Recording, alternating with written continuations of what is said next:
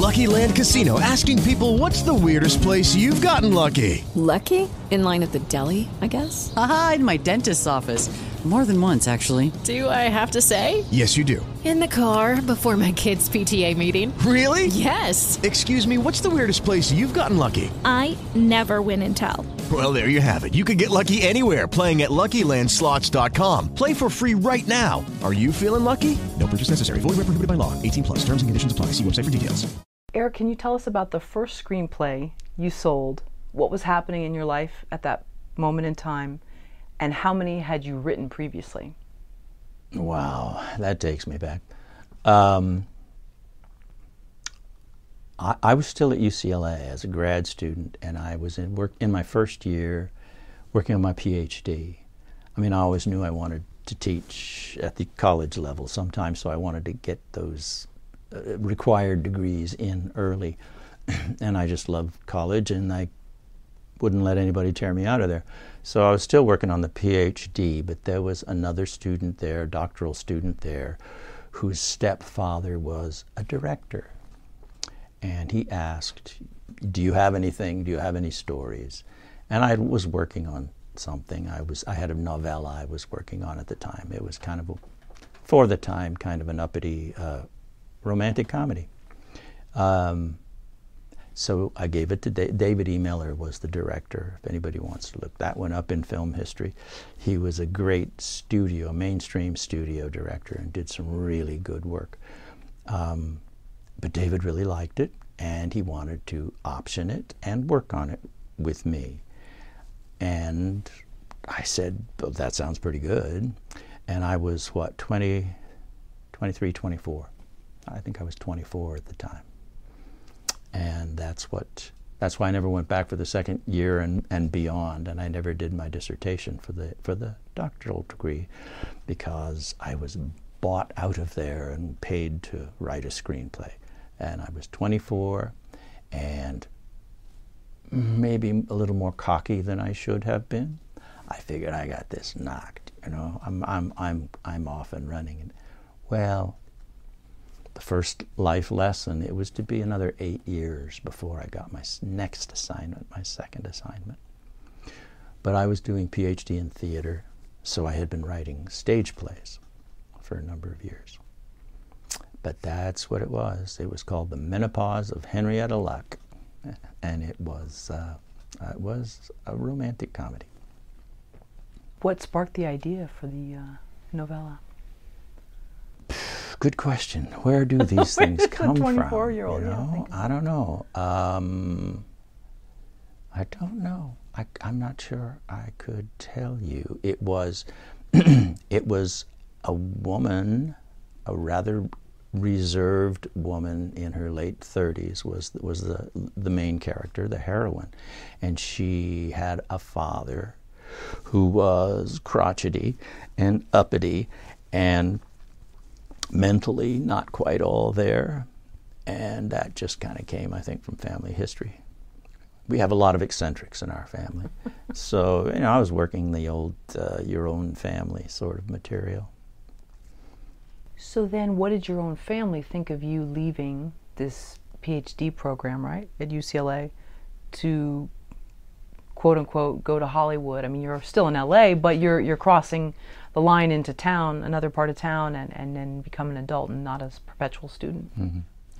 That was fine. It was fine. You know, I, I was I'm a very lucky person when it comes to pre- uh, to parents, really, truly. I mean, we were what would you call it? Middle class, lower middle class, basically as a family. But I had two loving, caring, wonderful people for for parents, and. Uh, I learned to value that more and more as life goes on. Truly, truly, that was a blessing. And uh, my dad was the scientist, and my mom was uh, not an artist in and of herself, but she's the one who understood it. You know, go do what you're good at. So, uh, no, no, they understood. And the plan was always that I would go back. Well, one thing led to another, and I never did go back to the PhD program. So they, you had their blessing. You you sell this script. Mm-hmm. Is that right? Yes. Is it made? No, no. It's not made. okay.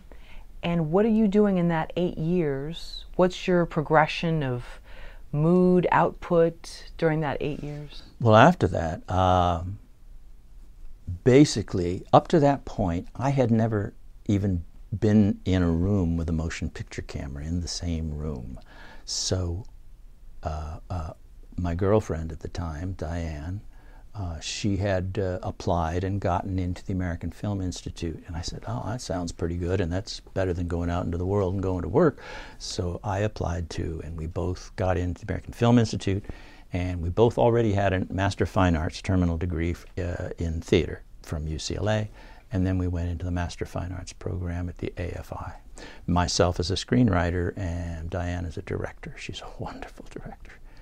And uh, so we got to hide out for another three years. You know.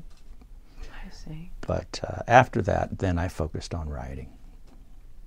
And so, did you think that it would just be a matter of a, a few years until you churn out the next script and sell it again, and you could sort of capture lightning in a bottle again? Or no? You...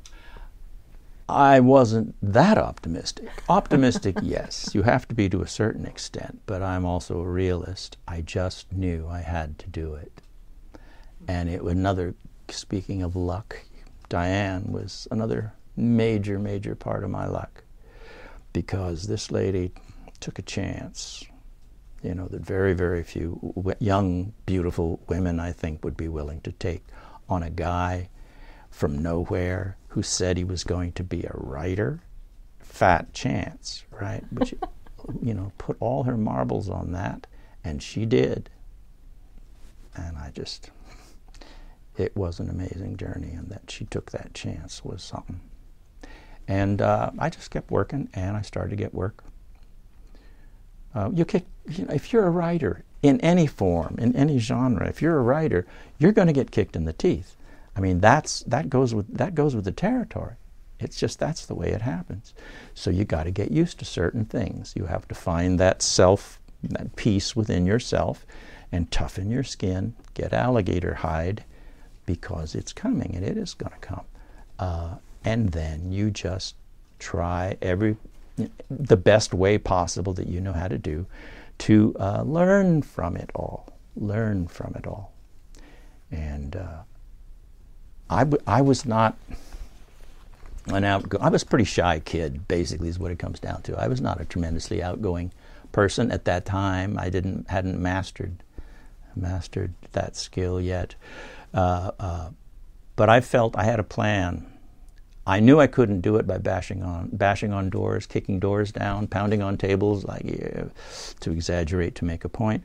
I wasn't one of those people. But what I could do is make myself inevitable by continuing to crank out original material. And that is exactly what happened. I just kept writing. And I just kept rewriting and rewriting until they were pretty darn good. So when opportunities came, as eventually they did, I was ready. I had scripts, different genres. You know, what do you want? What do you want to see?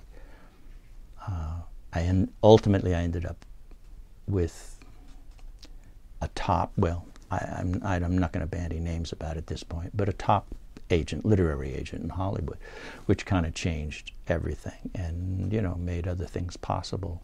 And it was just because I had a drawer full of scripts. Um, but I would, I would like to say this uh, before we move on. I've written 17 feature screenplays uh, uh, for remuneration, you know, uh, uh, on assignment, shall we say. Um, of those 17, six got made. Of those six, I get screen credit on five. Of the five, I get shared screen credit on three and sole screen credit on two.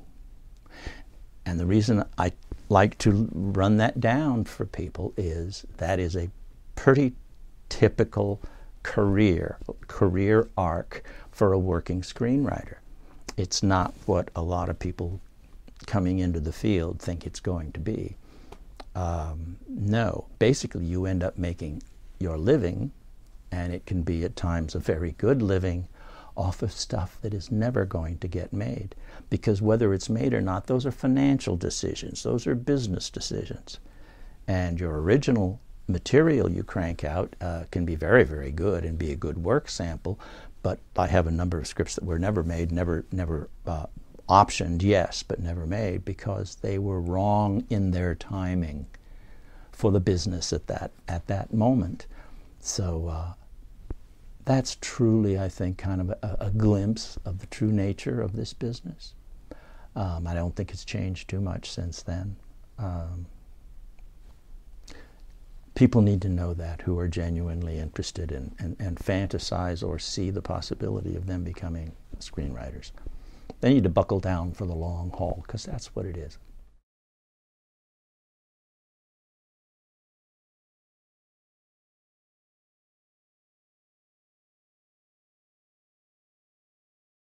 Hello, it is Ryan, and we could all use an extra bright spot in our day, couldn't we? Just to make up for things like sitting in traffic, doing the dishes, counting your steps, you know, all the mundane stuff. That is why I'm such a big fan of Chumba Casino. Chumba Casino has all your favorite social casino style games that you can play for free anytime, anywhere with daily bonuses. That should brighten your day a little.